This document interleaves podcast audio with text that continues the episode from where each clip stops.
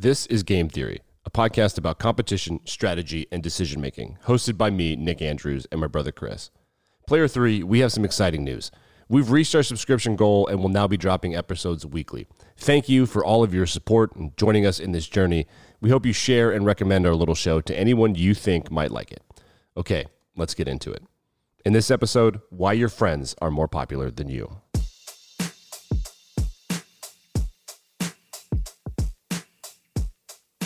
I want you to picture your three or four closest friends. Maybe a spouse or sibling, maybe friends from college or your childhood bestie. Picture big get togethers like Friendsgiving, bachelor bachelorette parties, or just a backyard get together. Now ask yourself do your friends have more friends than you do? Doesn't it seem like they have a whole slew of adjacent social circles beyond the one that you're in? Well, they do. Your friends are more popular than you. It's a mathematical fact but it makes zero sense. How can that be true of every person in the world? Wouldn't we run out of people? It's called the friendship paradox. It's a mathematical observation, and it is the backbone of networking, marketing, and epidemiology as we know it.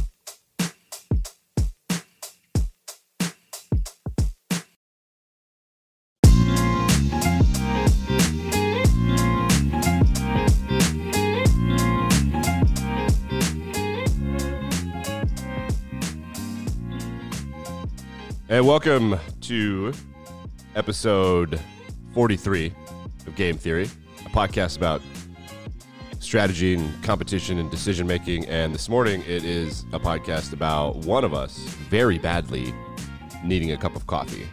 Um, and one, one of us seems not. to have mistimed partying for the weekend. As you know, we're big college football fans here on this podcast. Huge slate of games coming up for this Saturday. We're recording on this uh, on a on a Saturday. A lot of good NFL games too, but man, today is just going to be awesome. So, player three, we hope Nick can recover in time to enjoy the rest of his day. We hope he didn't blow it all on early on a Friday night. Yeah, I, I imagine there's going to be a bit of a dad nap at some point today, like where I like watch the game through my closed eyelids.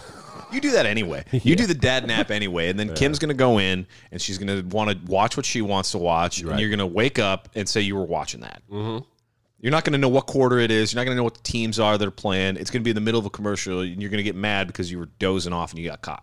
Yeah, but Kim can't watch anything interesting, my wifey, because she has to do stuff. And if she watches things that are interesting, she won't do stuff. She'll watch the thing, and then I will get in trouble for letting her watch the thing. This has happened with 30 Rock and How I Met Your Mother and multiple shows. Too We've all shows. been there. Right. Really. Yeah, absolutely. And other places we've been, Chris, are that are we all of us have friends that have more friends than us. We're talking about the friendship paradox, which is a weird thing that has to do with how we perceive ourselves and how it just seems like everyone is so much more popular than we are.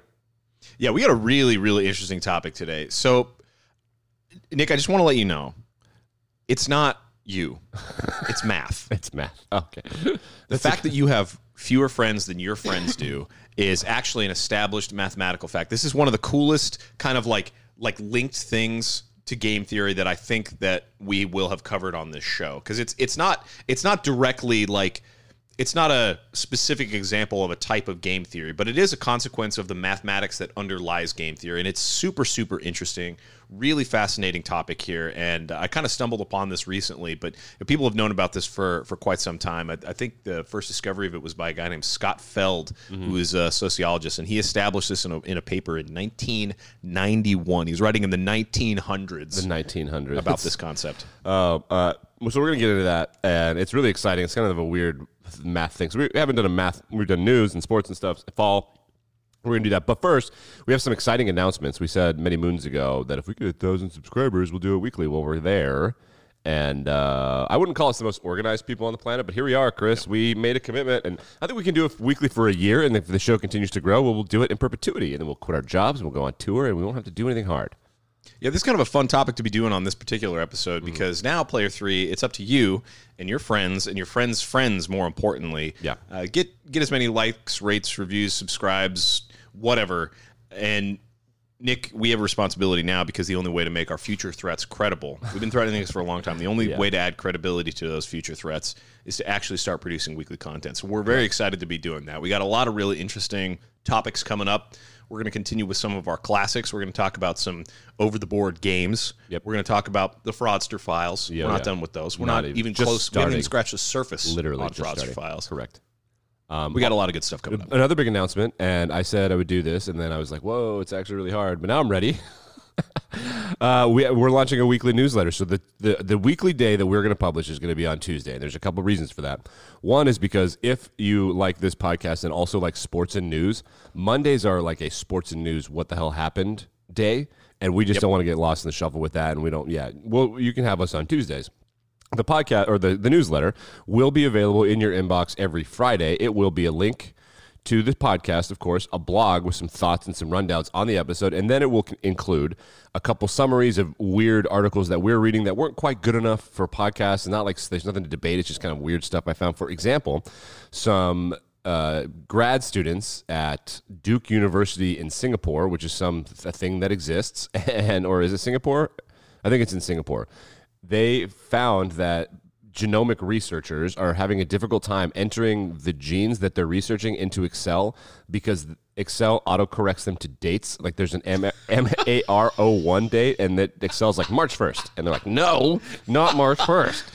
They, they, they need they need to get to know the formatting. Like Correct. you get you got you can't format things as a date. You got to format as other thing and customize it. Like you have to do that manually, man. Or Well, you so- can get some genius to uh, to write a little macro for you so it they doesn't did. do that. That's what they did. They, and now, not only that, but nobody knows what genes are anymore. So this macro also makes sure your genes are up to date. I can't think how much Excel has ruined genomic researchers and where we would be as a society if these people didn't know how to use Excel properly.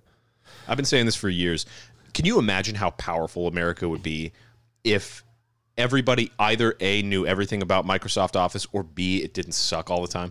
if we had reliable IT infrastructure, like we would have conquered the planet. We would have started colonizing outer space. Like, we would be an indestructible intellectual force, but alas, we're held back by quirks of software. Right. Um, exactly. for us. It's it, it is incredibly annoying. Another example of an article that will be summarized. Um, a, a review by Poynter Institute, the Journalism Institute, about how journalists deal with obituaries, and all of your newspapers and things have like a thousand or two just ready to go. That's why the Washington Post was able to publish the obit of Queen Elizabeth immediately. Like, oh, they, no, they've been working on it to the point where when celebrities and things will become like 80 or 90, they'll kind of like inch their way into their lives and they will do a pre death obit interview. That happens all the time. So that kind of thing is in there. It's this newsletter. It, it makes me glad that we're not famous and we'll never be famous because, man, just like how harrowing would it be? You got some like 33 year old journalist Us, that's like, yeah. this is going to be my big break. And like, look at the hard work I did. Like, this is going to be a resume point for some kid. And then you're like 85 years old and you're like, well, the best part of my life is well behind me. Friends and family that I have known and loved for years are dying. And uh, my road is narrowing more and more by the day. Would you say your And now I life gotta was sit worth through it? this Speak fucking into the interview. mic, please. Just was, speak into the mic. Was it? How was your life? Out of, out of ten stars, seven, seven. Yeah, but you had that weird thing in the eighties. and a half. Six and a half. Um, we're also going to do something about who we're following. Uh, for example, the woman that would be in this newsletter if it published this week would be her name is Sarah Morajad. She is a science communicator, and she is on Twitter just just shouting from the rooftops like, "Hey, there might be a genocide happening in Ethiopia and Tigray right now. People should pay attention to it." So she's that kind of thing. All this will be in the newsletter. The link to sign up to the newsletter is in the show notes. And now that we have screwed around with announcements, we want to tell you if you give us a five star rating on Apple, that helps literally more than anything, except telling all your friends and making them listen. Like physically watch them pull their phone out and just play it, and then and then and then unplay it and then play it again, and that's the thing that will help us the most. Yeah, do that awkward thing where you find a really funny video and you want everybody in your life to experience the same joy. And it comes from a place of purity and love Mm-hmm. and motivation. Like you just want your friends to experience what you experience. And then you force them to watch that thing and it's Right. like really painful and In they front don't of get you. the jokes at the same like pace that you do. yeah. And it's just it's just not good. We need you to do that. Yeah, do with you the to go ahead and do podcast. that. Yeah, like these guys they're- It's actually they're going to say like, well, it's actually really good. Just just gotta, gotta give it some time. It's actually just give it. That's that's the phrase. That's like like what's that phrase on Scrubs when uh when what's her name's telling what's his name how to like really woo a woman. The phrase "I'm so glad I found you." I'm so glad. phrase for the phrase for you, player three, is they're actually pretty good. They're actually, it's actually pretty good. Okay.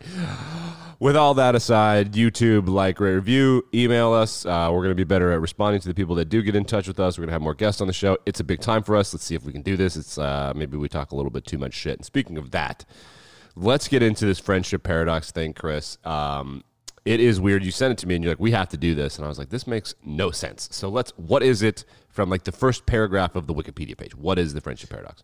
The friendship paradox is a sociological phenomenon. It was first observed, as I said at the top of the show, by this guy named Scott Feld in 1991. He was a, a researcher of uh, social networks, and the the paradox itself is that on average, your friends have more friends than you do. And it's a very weird thing to think about because you think, well, okay, pretty much everybody is pretty similar in social circles. And you know, if I don't have a lot of friends, then probably the people I hang around with don't have a lot of friends. And it just seems really strange. Like there, there doesn't seem to be any kind of like biological or sociological reason that other some people would be more popular. And all of those people are like surrounding you on this lonely island of loneliness without your friends. Uh, but it's a really interesting phenomenon. And the way that Scott Feld figured out that this was a thing was that he was studying, uh, as I said, social networks, and, and of course the term social networking way predates the the social online social media phenomenon. I mean, your social network is just the organization of people and institutions that are around you with which you interact on a day to day basis. You'd say, "I'm friends with this guy; he's part of your social network." Uh, Feld calculated uh, the average number of friends that any participant in a network has, and then he compared that to the average number of friends that these people have. So if you have 10 friends, then your average number of friends is 10. And then he did that for each individual in the network. And then he would take each of those first order connections to you, each of those 10 friends, and, and average the number of friends that they all had. And to his surprise, every time the second number the second average was bigger than the first. The average number of friends of friends was bigger than the average number of like first order connections in that social network. And it's just this fascinating phenomenon. And it doesn't have anything to do with like the nature of friendship. It's just a, a characteristic of networking. So nick this has applications all over the place. Right. twitter follows sexual partners number of co-authors on papers for scientific publications. The list goes on.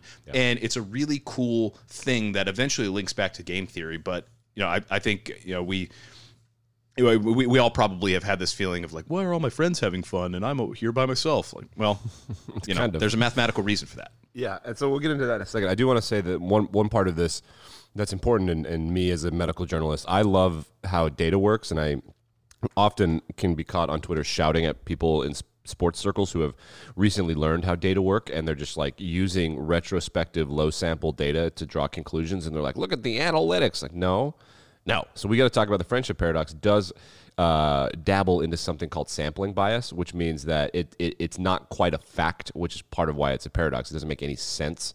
And, and part of that is because the sample sizes are a little weird, and there's just no way to go about that because you can't like, hey, let's birth two hundred thousand people and then see if their friends are really have more friends than them. That would be Unless illegal. you go to and China or India. yeah, that that does seem like something that is probably perhaps underway, but it is not something that we he can do and also make a podcast about. So Yeah, we don't, we don't have the funding for that. we absolutely do not. So like that's part of the deal. Okay, so like and that and that's important to me because people.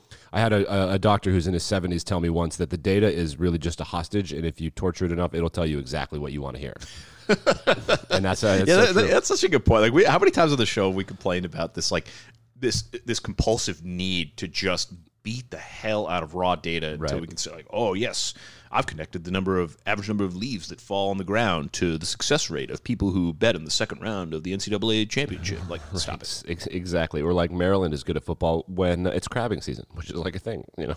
Yeah, it's because they play terrible teams early on. Right, Texas. exactly. Sampling bias is, is part of this deal. Okay, so explain to me how the fuck this can happen because it makes no sense that you, everybody that you know is more popular than you. How does this happen? Yeah, so the underlying math behind the friendship paradox is really the key here, and and, and it's through that math that we'll get actually get back to true game theory as such. Uh, according to uh, the MIT Technology Review, which gives a good history of this uh, this phenomenon, this paradox, uh, the the paradox arises because people's social networks are not defined by linear relationships. So a linear relationship would be like, okay, everybody has the same number of friends all the way across. Uh, but the the shape of networks, like social networks, they're like a three dimensional construct where you, like each person is like a node, and every connection between them can be physically drawn with some kind of line or curve. And those things aren't just like nice even grids, like it where everybody is occupying the same space and it looks like a big square or rectangle. It, it, it doesn't look like that. Instead, it's a, a really complex polymorph three dimensional structure that's really, really phenomenal, like really interesting uh, to map. And the mathematics that describe the number of linkages in that network, uh, that's understood by something called the power law relationship.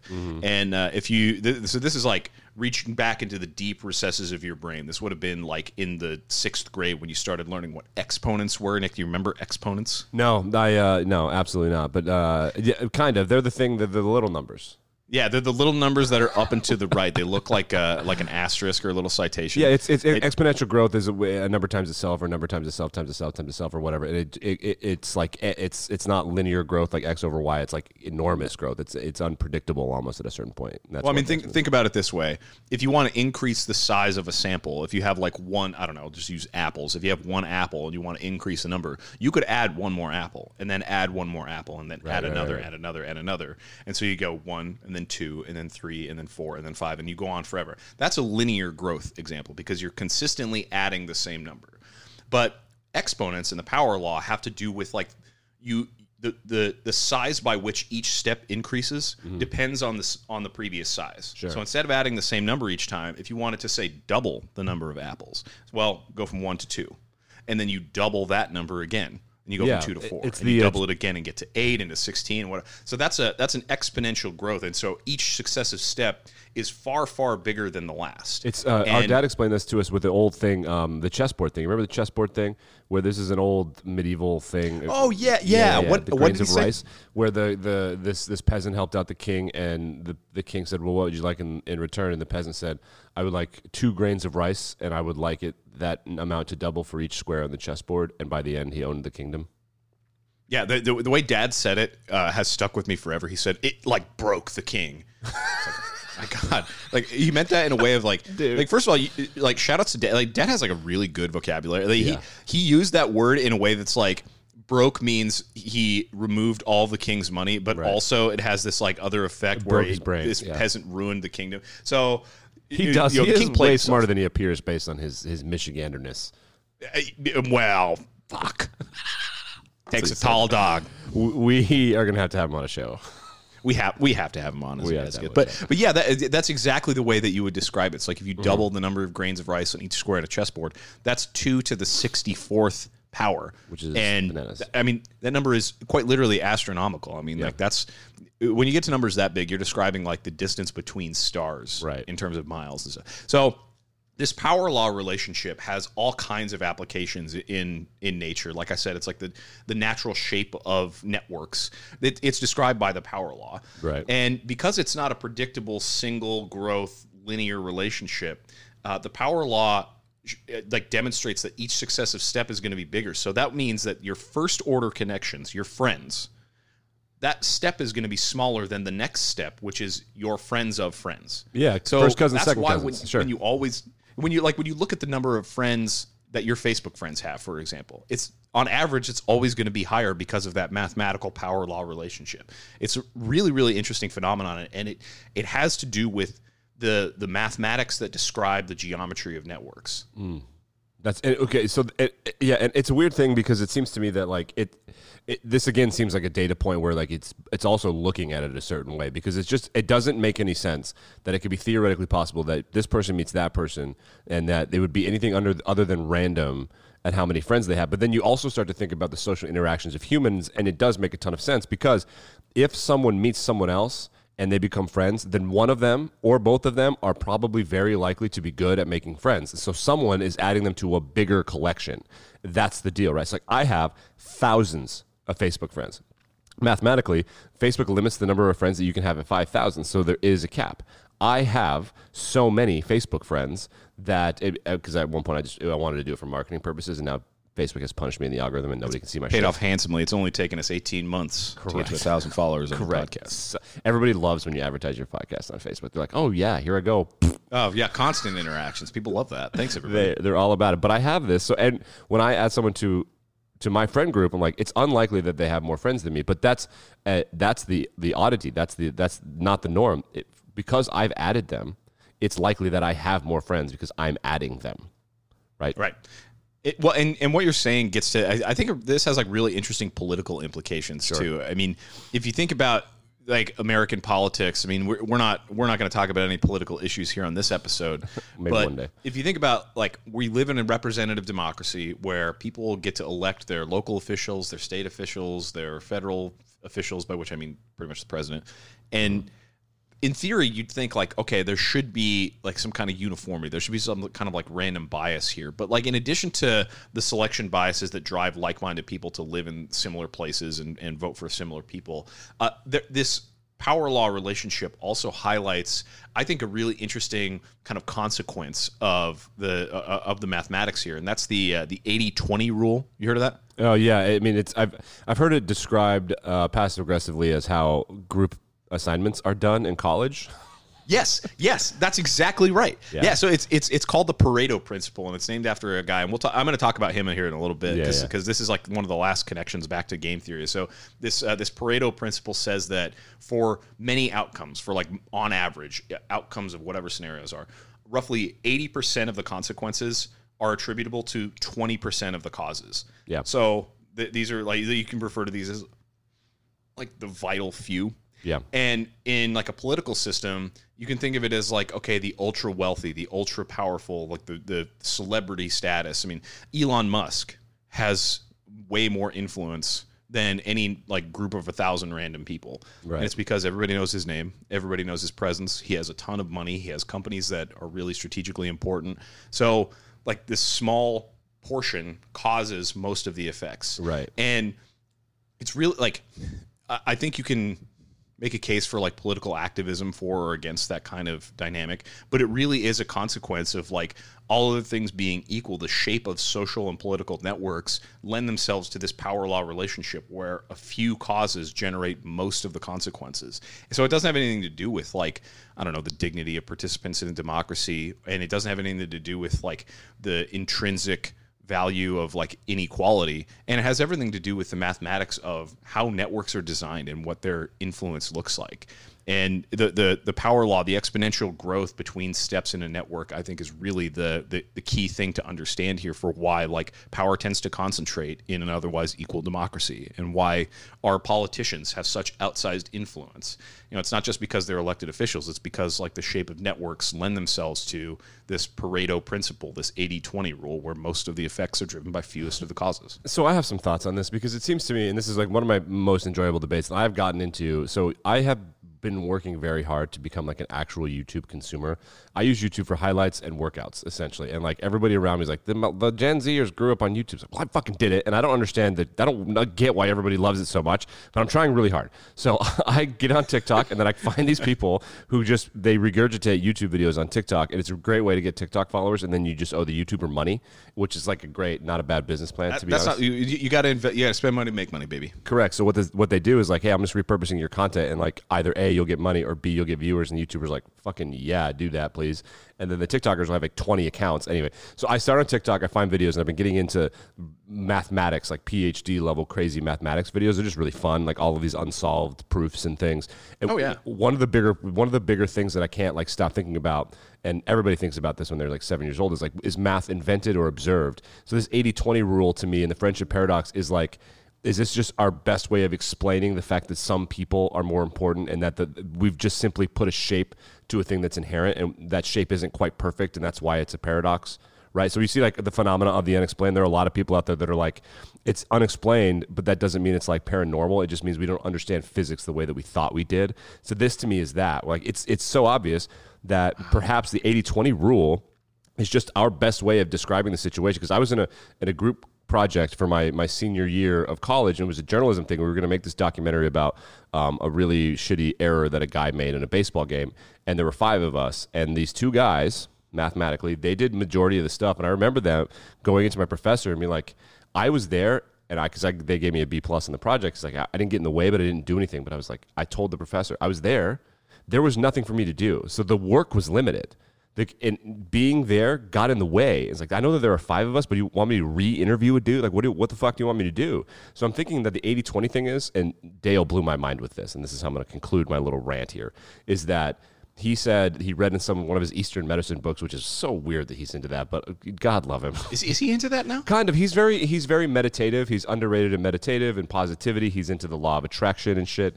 Well, can I tell you something? We watched Doctor Strange, the Oh, yeah. Marvel Cinematic Universe classic, where they introduce uh, magic to the Marvel Universe. Sure. Oh, yeah. And he was like all about. It. He's like, this is the future right here. Yeah, no, he, and and um, yeah, It- it- and but doctors will tell you that there's things that have been happening in the eastern part of the globe that like we don't know why this works, but it works, and these people have been really successful at it. Anyway, the idea the idea for me is that like he said one time that effort and willpower is a limited resource, and I started thinking about that. I was like, well, what if just general productivity and work is a limited resource, right? So in the 80-20 paradox, like it makes sense that people would have all of these causes because there's just not enough uh, like willpower work to exist for me to be as influential as Elon Musk without him losing it. So like the amount of influence is finite, right? That's sort Yeah. of what I'm thinking here. Yeah, and, and you're exactly. I mean, that's an exact good way to describe how, like how how does this percolate down to like the level of the individual? How do Right. they the the Pareto principle and the this friendship paradox, like the consequence of it, how does that percolate down to you at like the personal level? Well, I think phrasing it that way, like willpower and effort, like that's a finite resource. You can only give so much, and then it, you can similarly only put so much of it into a system. I mean, it's Right. not about collecting buckets of sweat. I mean, there's sometimes there's just only so much to go around, and so I, I think that's where one of these like cognitive disconnects comes from in situations where like it would be awesome if everybody in the world, for example, had gainful employment. It would just be really nice if everybody could go out during the day, do something that is productive and valuable and fulfilling and whatever else and get a good paycheck and pay for their bills and then come home at the end of the day. Uh, but that's just not how the economy works. I mean, like there's a finite amount of unemployment that has to persist in order for other economic levers to have freedom to operate and generate growth. And I think you're right. I mean, like that that's one of the consequences of having this like 80-20 relationship. Like you can only put so much you can only cram so much volume into a limited container. And I, I think Dad, obviously, he's a, a wise man, wise beyond his many, Don't many, tell him. Do many, tell him many, many years. Many years, not enough. But, but I, I, I think that's as good a way to, to phrase it as anything else. Yeah, I think. I mean, I, I think. I think that's what's happening here. But when the reason that it seems like a paradox is because we can't, like, we don't know how to quantify the existence of influence, right? And Well, yeah, one it's and it's not intuitive too. I mean, from from the very bottom of the piles, like if you're if you're in the eighty percent who are unable to contribute to the ma- majority of the causes, it feels like you know your effort is futile, your participation in democracy is meaningless, your vote is just going to get lost in the wind like a you know like a fart in a hurricane. It it doesn't it doesn't add up because when you look around, you see people who are just like you, who are in, are entitled to exactly the same rights as you, who have the same responsibilities as you, and yet your influence is just completely overshadowed by people who are more powerful. Well, I mean, that doesn't intuit with like this desire to have a linear relationship between power and influence and like participation in democracy or like participation in a group of friends or participation in a group project.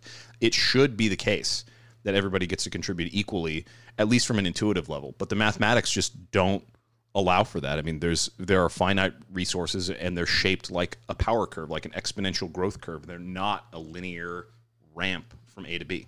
Yeah, and I think uh, we, we we handle so much of basic geometry. It makes so much sense. And you look at a bridge, and you're like, okay, like once we figured out that the cables hold it up, and like it's up and it's flat and it does this, it makes a ton of sense. When you start to conceptualize things that aren't quite like finite, you can't touch them, right? We don't know what the hell is going on. And the other weird part, and what this podcast I think we do a great job of getting into, if I want to pat ourselves in the back, is that humans can also at any point in time be like, fuck it, I don't care anymore, and bail. And then that changes. It makes math irrelevant. Like I don't care about this anymore. We talk about the traveler's dilemma. To me, is the greatest part of game theory. Like, yeah, seventy bucks is fine. I'm good. Bye. And they're like, well, that doesn't make any sense. You should keep bidding down. It's like, nah, I'm good.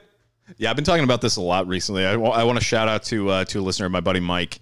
Uh, he's been he- he's been evangelizing the traveler's dilemma for weeks and weeks now. ever since I listened to the, to the episode about it. A really interesting concept, but, but you're right. I mean, like one of the one of the really cool things about participation in like human systems and human networks is that people can just elect to kind of opt out at a moment's notice. And that that does change the dynamics. So, you know the system is still describable in a mathematical sense but it doesn't make for a theoretically perfect model. And that complicates all kinds of like sociological research and you know interpersonal relationships and like complicates psychology and it complicates politics. It does. and i think it just it, it- that keeps game theory really interesting. Like the theory in itself is hard enough but like accounting for people's biases and stuff i mean it's never going to end this study of like how people participate in cooperative or competitive situations. Right, and it makes because it's unpredictable, and we have to combine like the aging process is just like a natural thing that exists. Like you think about like football or basketball or baseball or whatever, like your greatest athlete, they're gonna get older, and then like at the the debate that's always had is like is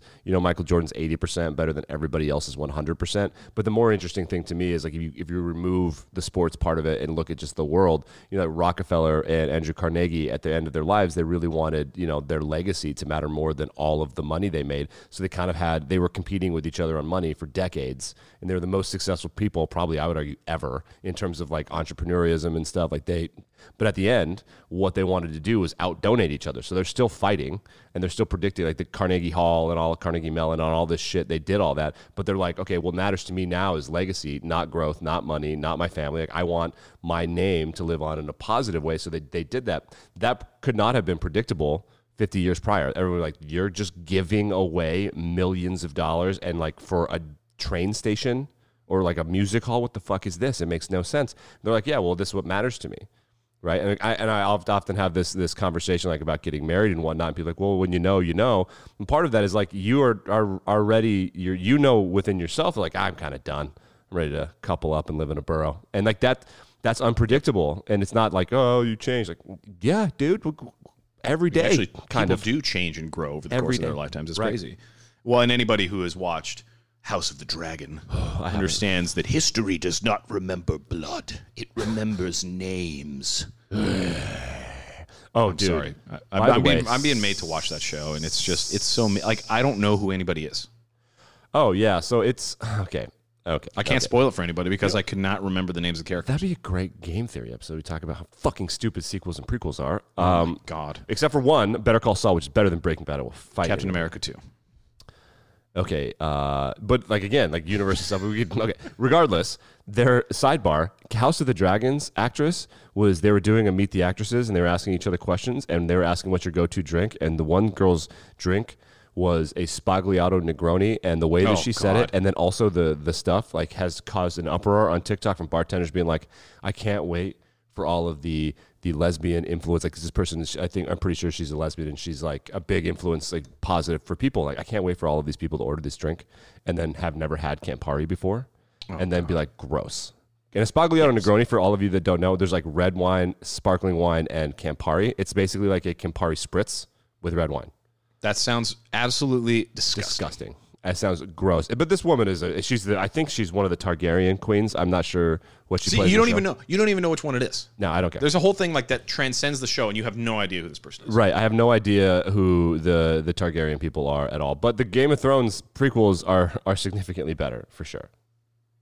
Yeah, without a doubt. Hmm. Yeah, I want to. I want to actually break here and kind of change up. I promised uh, a little bit ago we're, we want to talk about uh, Pareto. This guy. Yeah, let's, yeah, let's get back to the math. Yeah, yeah, yeah. Yeah, yeah. So uh, I, I, am going to talk about the man a little bit. Uh, so first, a connection to game theory: Pareto efficiency, Pareto relationships, Pareto optimality is a term that we used very, very early on when we were describing like one of the foundational episodes of the, of, of the podcast, which is the prisoner's dilemma. When you talk about the Nash equilibrium, uh, Pareto optimality is a condition that arises out of that game theory relationship. it's a situation where no no personal preference can be improved unless you start taking away from others. So uh, uh, you you cannot gain any more until you start inducing more costs on everybody else. And so that's why when we talk about the Nash equilibrium, if you want to do a cooperate or don't cooperate, actually the best thing to do for Pareto optimality is to not cooperate because the point at which you choose to cooperate is when you start uh, opening yourself up to inducing really, really high costs. And so, mathematically, the best thing for you to do is for neither side to cooperate. And that's the Pareto optimum of that two person prisoner dilemma system. So, Uh, so we gotta we have to imagine we're getting new listeners all the time. We talk about the Nash equilibrium all the time. That's the point at which the decisions are just basic and like it's a simple evenness. We flipping a coin and, and um, rock paper scissors is the greatest way to describe it. Like eventually you're just tying all the time. Like it's doesn't you'll never there will never be an advantage because of the randomness of this. Yeah, I mean, you you no player in any system is incentivized to cooperate, like to deliberately Yeah. give up some kind of gains.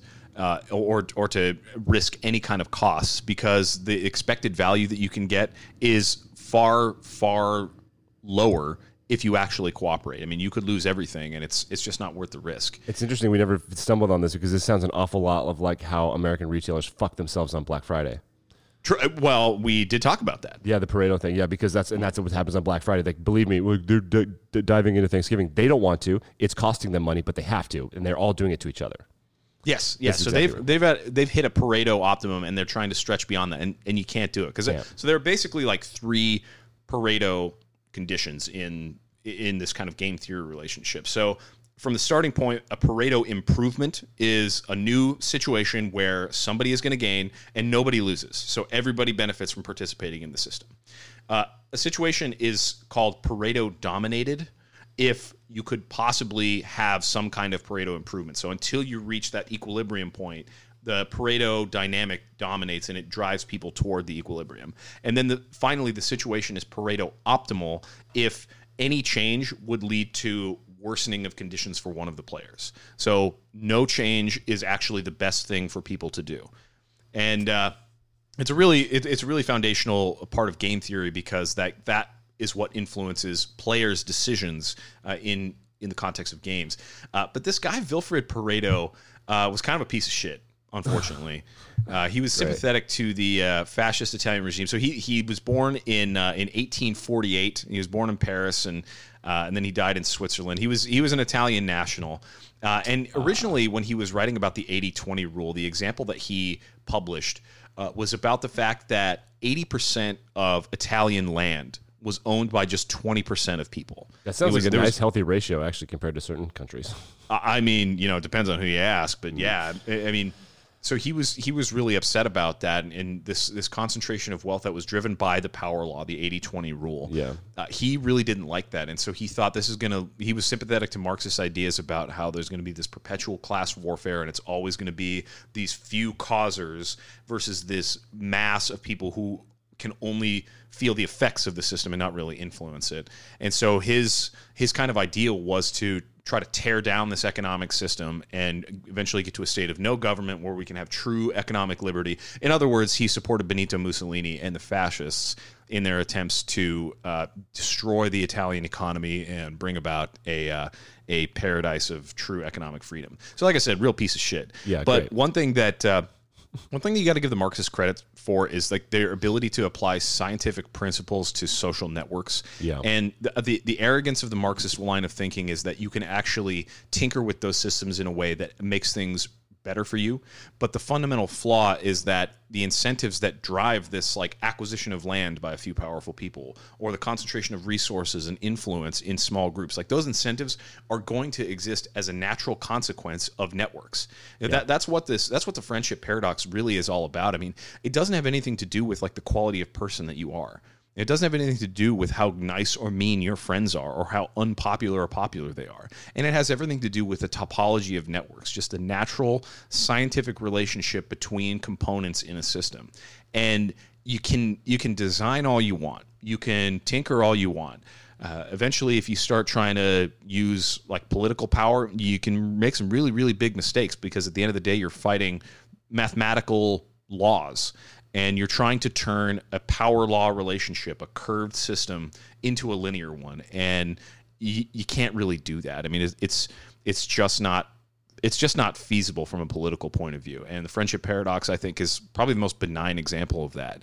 But uh, yeah, it, it's just kind of the way things are, at least Yeah. according to game theory. Yeah, yeah, and it's it's it's it's sort of a weird thing to me because when you start to think about like the existence of these graphs and like how the friendship paradox can be used to explain actual scientific phenomena like epidemiology, I'm, I'm sure people got into this a lot during the pandemic, and I had to yell at people about with like why modeling is stupid. Like, yes, mm-hmm. the University of Seattle is projecting this, but also they have just the same data that we do. What they're projecting is stay the fuck inside.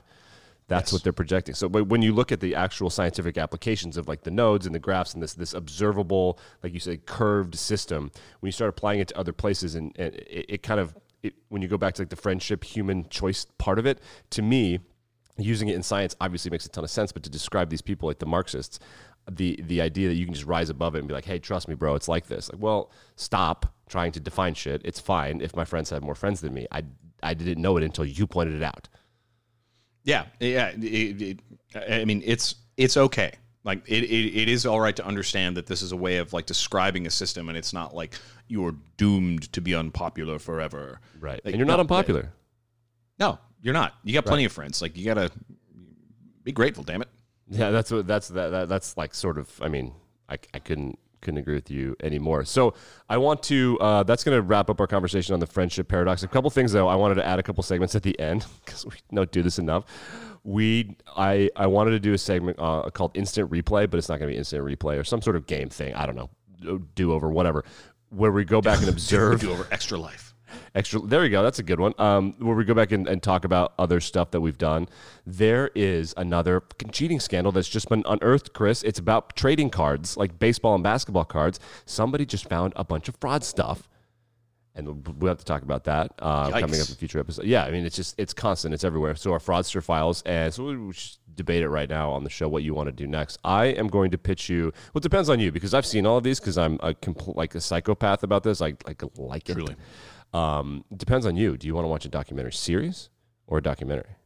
You know, I'm in the mood for a good like film. I haven't film. seen a, a lot of movies recently. Been doing a lot, of, lot of watching shows, watching sports. Like everything is a series now. Like hit me with a good like two hour documentary. The one that I think this guy is, I think, the most fascinating fraudster ever because it's kind of victimless, except for rich people got screwed and they looked really Oh, well. stupid. But the guy that did it is a genius in terms His in one particular Robin skill. Hood. Basically, what I want you to watch is called Sour Grapes. And p- Sour player three, Grapes. watch with us. Sour Grapes is about a guy who defrauded elite wine sales by making, it appears, wine that tasted incredibly similar to shit that was actually worth a bunch of money and hoodwinking like experts for tens of thousands of dollars. Watch Sour Grapes so that you can participate in the episode. Give your own fraudster rankings. It's going to be great. That'll be, we're in episode 43 right now. That'll be episode 44, 45, 46, somewhere in there. It's going to come up in October. So be ready for the Sour Grapes fraudster files. But Chris, it is a fall Saturday as we record this and we're going to get out of here. So I, um, I'm ready for my dad nap, to be honest. Well, Nick, it is the third Saturday in October. I want to give a shout out to the Tennessee Volunteers. I'm drinking moonshine in honor of the Vols. They're going to roll Alabama today. Uh, yeah, we'll clip that for social. clip that for social. Oh man, like, rate, review, subscribe, all of that. Fraudster files coming up. We're go. We're weekly now. Um, shit, This is your fault, player three. it is. You did this. You made us do this. I'm glad you, we have more friends than our friends. Wait, Me too. that's not quite how that works.